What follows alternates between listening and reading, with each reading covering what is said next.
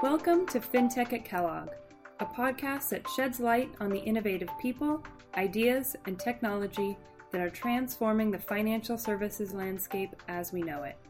I'm your host, Faeron Meldrum Taylor, and today we sit down with Amelia Williams and Alex Lieberman, FinTech at Kellogg's fearless co presidents, to discuss what drew them to FinTech, their vision for FinTech at Kellogg, and what they see as the future of the industry.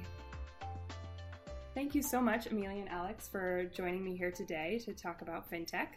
Uh, to get us started, why don't you tell us a little bit about how and when you first became interested in FinTech? Yeah, absolutely. So I started a finance route years ago. In undergrad, I majored in finance and accounting. Uh, Post undergrad, worked for a couple of years in investment banking, and then prior to Kellogg, was in private equity for three years. So I've spent about five years or so in the financial services industry, uh, and there, being at the, the lower end of the totem pole, I got to see a, a whole host of finance, I'll call it issues or problems that could easily be solved via uh, new technology. So an example of this is if you're purchasing a company, whether for a dollar or a billion dollars, um, what's typically done is the buyer sends a wire or 25 different wires to the sellers of those companies. Um, the way it's structured today is if a company, if you want to complete an acquisition, it needs to be done prior to 3 p.m. Central Time because there is a wire cutoff time. So if you're at 3:05 Central, you have to wait an entire day to close the transaction, um, which mm-hmm. can cause tens of thousands of dollars in additional accounting, legal, other fees.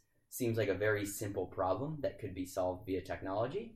Um, so that was just one problem that I faced at least a dozen times uh, in in my time prior to Kellogg, um, and, and I say issues like that really piqued my interest in fintech because it seems like a problem that could be addressed via technology very easily, a problem that has a high cost associated with it, and one where companies would be willing to pay, I'd say, a significant amount of money to solve. Um, so it's really by experiencing those problems firsthand that piqued my interest in fintech. Let's call it three or four years ago. And Amelia, what brought you to fintech? My interest makes a little bit less sense than that. so I my background is actually if we take it all the way back to undergrad in English literature and then my first full-time job out of college was working for a performing arts center in their marketing department, right? So how do we go from there to financial services? I kind of tie it back to that early those early nonprofit days. So I was I was exposed to a lot of the leadership and sort of org design troubles that we're facing not for profits in my hometown of Philly. I became really intrigued about the ways in which org design can impact a business. And from my naive point of view, large institutions, including financial services companies, knew how to do this better than we did in the arts. So I went to go work for an executive recruiting firm called Spencer Stuart, and I was in their financial services practice. And my goal was honestly to learn as much as I could so that I could apply those lessons in the not for profit universe. What I found instead is that big banks are just as dysfunctional as performing arts centers.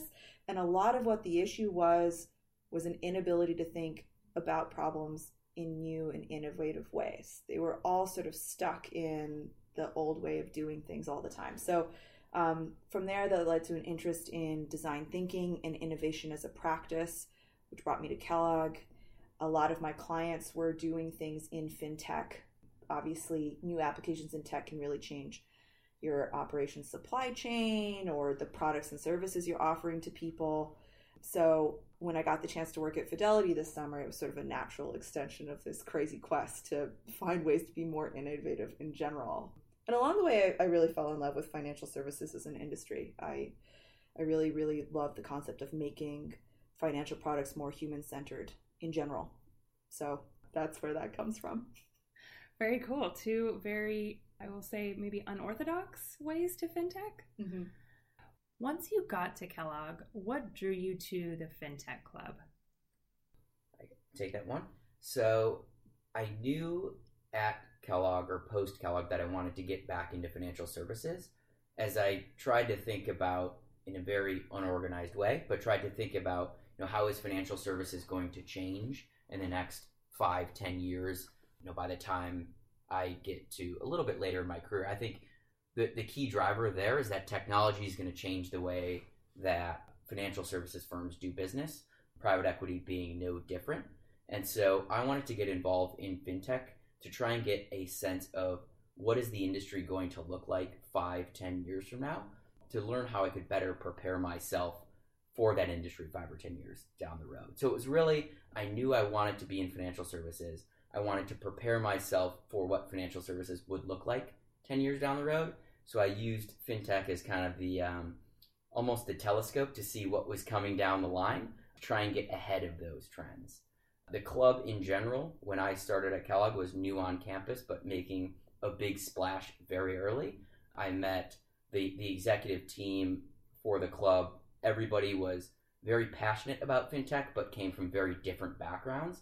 And it was very clear that kind of everybody had a different fintech story uh, to tell, and, and everybody had kind of different areas in fintech they were focused on and different things that they could teach you. So it was really the diversity of the people involved uh, that that captured me in. Mm, I would echo that the diversity of the people was a big draw for me as well.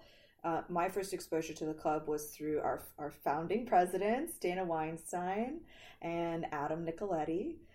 They left a big impression on me. Uh, it really felt like Kismet in some ways having this club, actually, because I really did come to Kellogg to get involved in fintech. I had a very people first view of this industry, being that, again, I was in executive recruiting, and so I knew a lot of this, C- I knew of, I don't want to pretend like we were friends or anything, but I knew of most of the sort of C-suite leadership at all the big players, either traditional or disruptors. Coming to Kellogg, getting involved in fintech meant that I could understand more from a product management point of view, what they were actually doing, and get to connect with other people who had been working for these companies and know what their day to day was like. So it was all about digging deeper from that strategic sort of high level view to understanding the nuts and bolts of what these companies are doing. Awesome, very cool. And I would, I think, echo Alex's background as well. I think going to that kickoff meeting and seeing uh, the diversity and all the different ways people came to fintech, and that it wasn't just one like, oh, you had to have a background in financial services or know everything about blockchain. I think made me really excited about joining as well. Okay, great. Uh, just another quick plug. You know, there's so many reasons why you end up here. One of the things I love is financial inclusion has been very important to people in the club over the years. International perspectives on finance. Like, there's a lot of things that come together because we're fintech and it spans a lot of categories. Very true. So, what would you say has been your most exciting or fun fintech moment? I can speak to that. So, last year I got involved as a director in the careers team for FinTech Exec. And we really had a lot of latitude to do with that role what we would. And I used it as an excuse, honestly, to call up a couple really cool companies downtown and, and try and see if we could come and visit them and, and, and go behind the scenes. I think an exciting moment for me was we signed up 15 or so students to go visit Northern Trust's innovation lab I was really surprised by the breadth of what they were doing there. There was sort of your traditional design innovation, but there also was a lot of tech innovation that they were doing, especially around security, things that I don't necessarily think of first, but should clearly be on my radar. So that was that was a very cool experience. I would echo that. Thanks to Amelia for pulling together that trip. I, I say that was near the top, if not at the top of my list.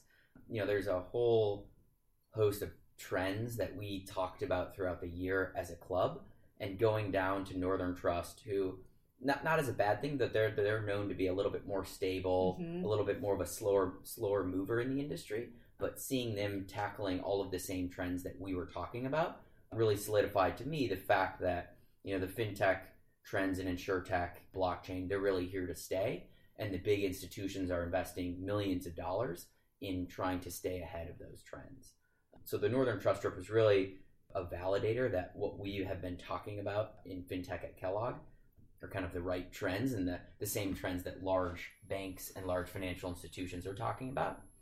Another exciting piece for me is more so a validating point of everything we've been doing this past year. So last spring, I interned at a venture capital firm in Chicago called OCA Ventures, who makes a decent amount of investments in the fintech space, largely around exchanges. But one area they hadn't looked at previously was blockchain. Obviously, a very uh, popular area in VC now, but at the time, the firm hadn't spent much uh, time or energy learning about the space.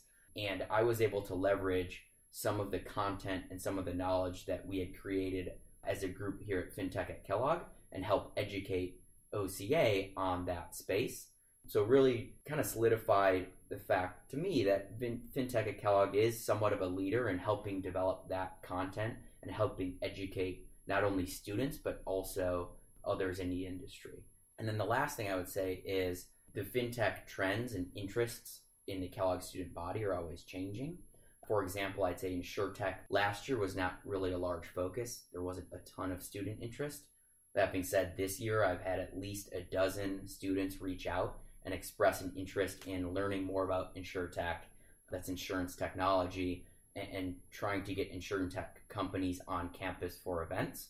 So it's always interesting to hear how student interest and different trends are changing from year to year. I guess we know what the next podcast needs to be about. Yeah, definitely. Yeah, absolutely.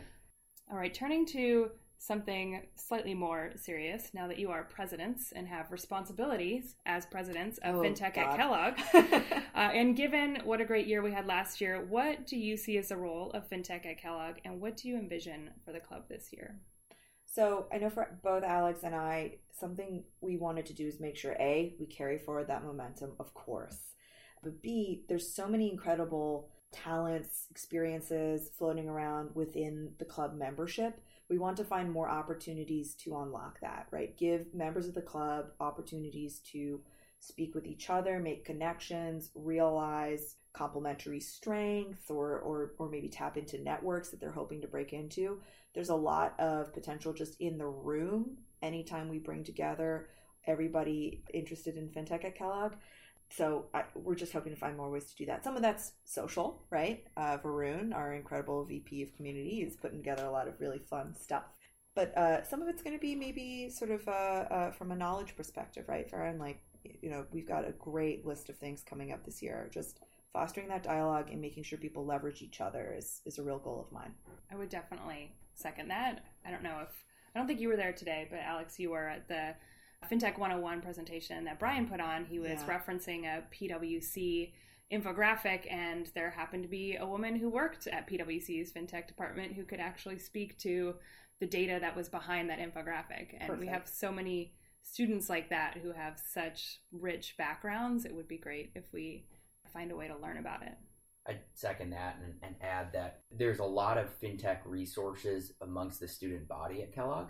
And I think fostering a community to not only be able to recognize kind of who brings those resources to the table, but then connect those people with other students who are looking. So I think the way I think about fintech at Kellogg, and, and Amelia and I have talked about this before, is there's kind of two, maybe I guess call it three areas. The first one being fostering that fintech community to, to help the sharing and, and generate the sharing of ideas and knowledge.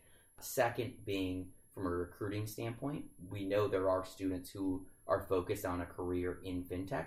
So, helping uh, them develop the knowledge and to develop the network to be able to go out, find a company, go through the recruiting process, and ultimately be successful in that role uh, is, a, is a big goal of ours. And then, lastly, just educating students who are interested in fintech more casually, whether it's a specific area in in fintech like insurtech, or just generally interested in fintech more broadly. Educating those students who may not be pursuing it as a career, but just more so as a hobby. Hmm.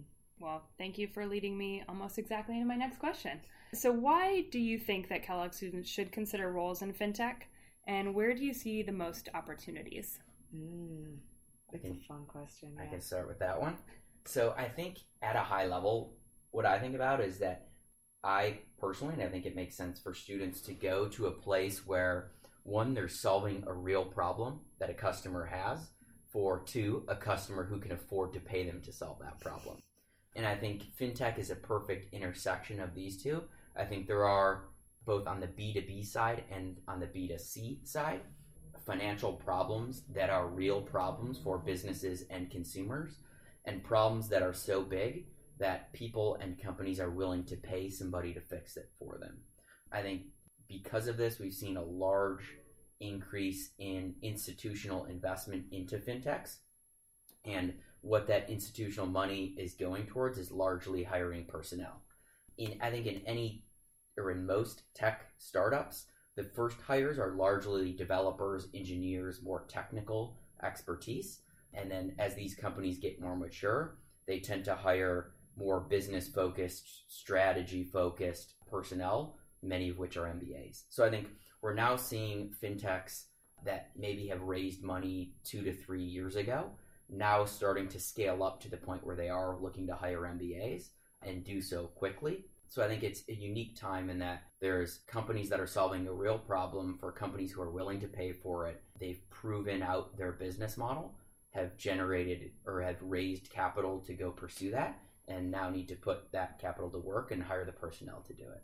Yeah, wow. I mean, that's well put. I I would add or, or maybe just emphasize a few things. One, on this concept of it being a real problem, right? So there is so much opportunity to create value in this industry, right? From the consumer perspective, these are very emotional products.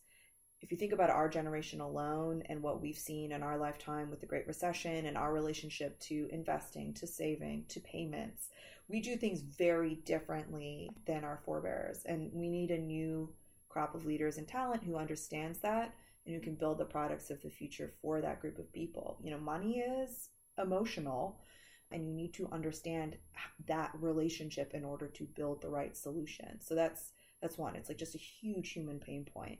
Um, and the other, I really love this this point around the companies are starting to mature. I mean, a lot of the disruptors who arrived on the scene within the last 10 years have had the opportunity more or less now to go through a full credit cycle to prove their longevity. They're, they're, they're more of a stable proposition nowadays than maybe they even were.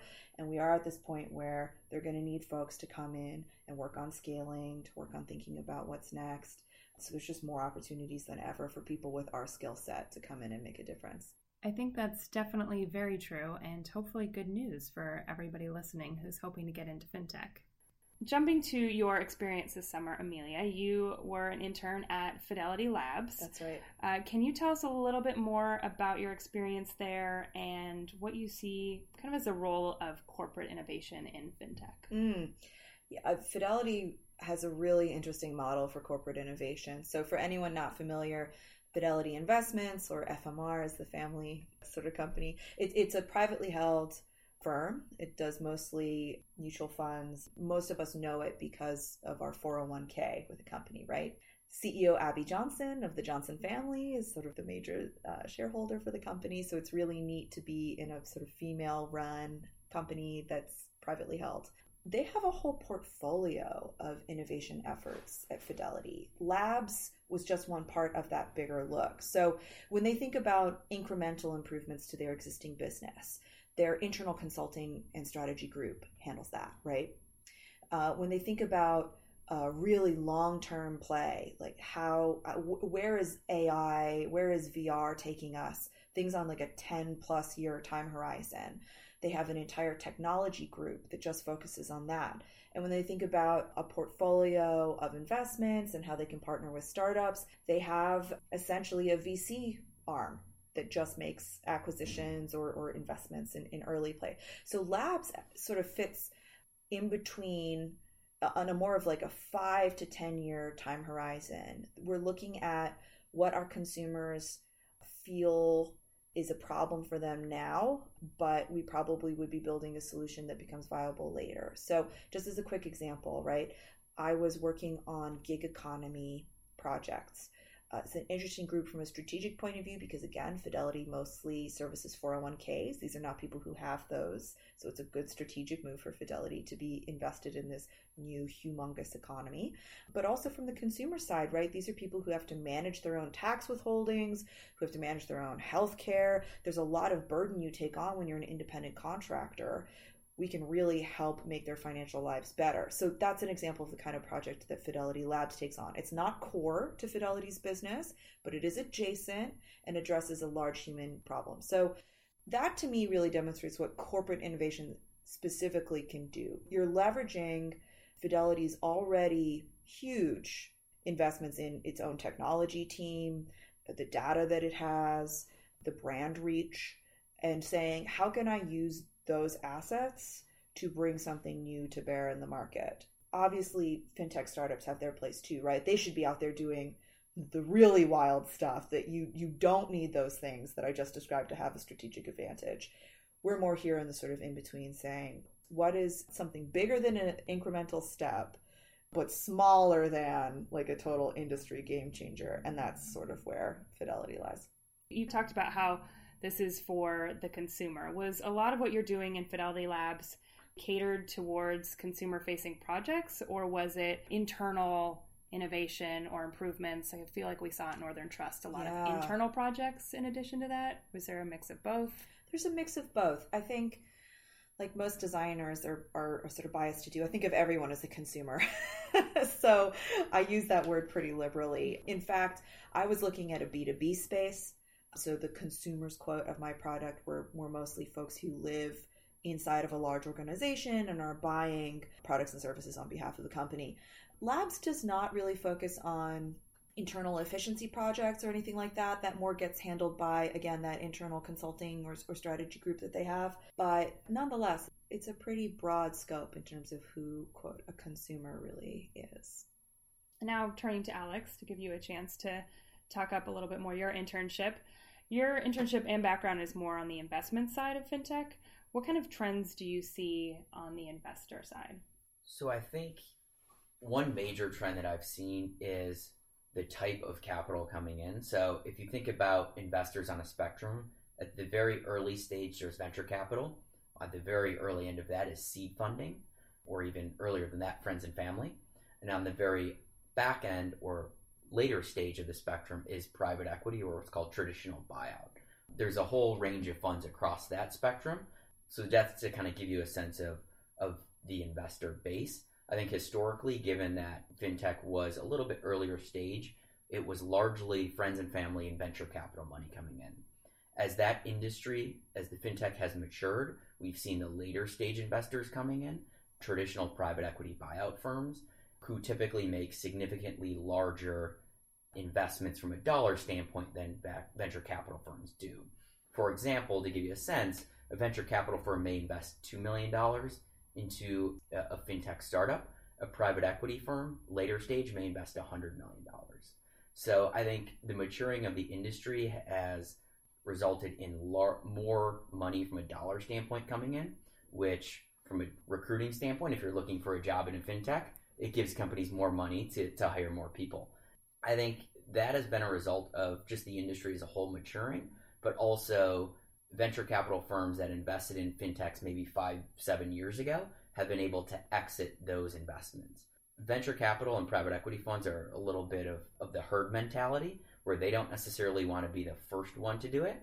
But once a strategy proves successful, everybody wants to jump in.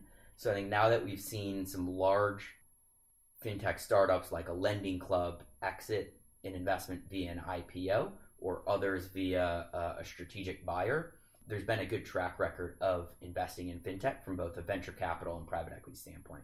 So I think you're seeing even more dollars come in all across that investing spectrum, across kind of all the different areas within, or all the different verticals within fintech that we have talked about. If you were to ask me what's going to be the key trend or the key vertical, I think that's the billion dollar question for an investor. If anybody knows, let me know.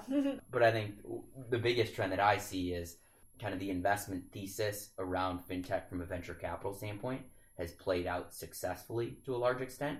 And that's eased the concerns around others investing in the space. Mm-hmm. And where would you say you see the traditional financial institutions playing in this space? Have you seen a lot more acquisitions on their side, or is it still mostly coming from PE firms or venture capital? I'd say it's across the board. I think PE has really come into the space more recently. I personally have seen them most is in the payments space, whether that's B2C, you know, consumer payments or more B2B. I think that's more so because private equity firms are really focused on profitable and cash flow profitable companies and the payments model really lends itself to you have a scalable platform that it generates cash flow and you can reinvest that cash flow to really grow the platform. So I think the payments space is one where I've really seen personally the most private equity investments. I think it's largely a function of the model as well as it's just been I mean the payments industry has been around since you know cash or checks were invented, you know, hundreds of years ago. So it's just a little bit more on the mature end of the fintech spectrum. And do you see a lot more B2C fintech companies being invested in, or are you also seeing the more B2B players seeing some of Um, that? I'm seeing both. well. I think the B2C tend to get a little bit more spotlight and a little bit more press because, for lack of a better word, they're considered to be the, the sexier fintech companies. um, Sexy fintech. That being said, um, some of the most profitable and most successful from an investment standpoint have been on the B2B. So I think you see them across both. I think you have to dig a little bit deeper to find the B2B ones. You know, everybody's looking for Venmo, a lending club, but there have been just success, just as successful, if not more so, investments in, in startups on the B2B end. Thank you. So, you talked a little bit about using the FinTech Club as a lens for the future. Looking forward in the next five years or so, what big advancements or changes do you think you'll see or would you want to see in FinTech? Well, InsurTech is clearly hot, so I'll follow. I'll follow the people on that one. I think even more disintermediation. Honestly, it's kind of all out there. I I'm so biased to focus on banks, right? That's really kind of my my point of view. So I'll so I'll just stick to sort of what I know there, right? The I, I really think that we're at the point where I'm I'm not certain a vertically integrated bank makes makes sense. We're at the place where we can serve people higher quality products for less if we were to break that down. I, I think building consumer trust probably ends up being one of the bigger issues and also carrying the regulatory burden that most banks currently bear that's that's what's going to be challenging about it. So on the topic of very unsexy fintech i think uh, legal risk and compliance is huge. It's a real barrier right now.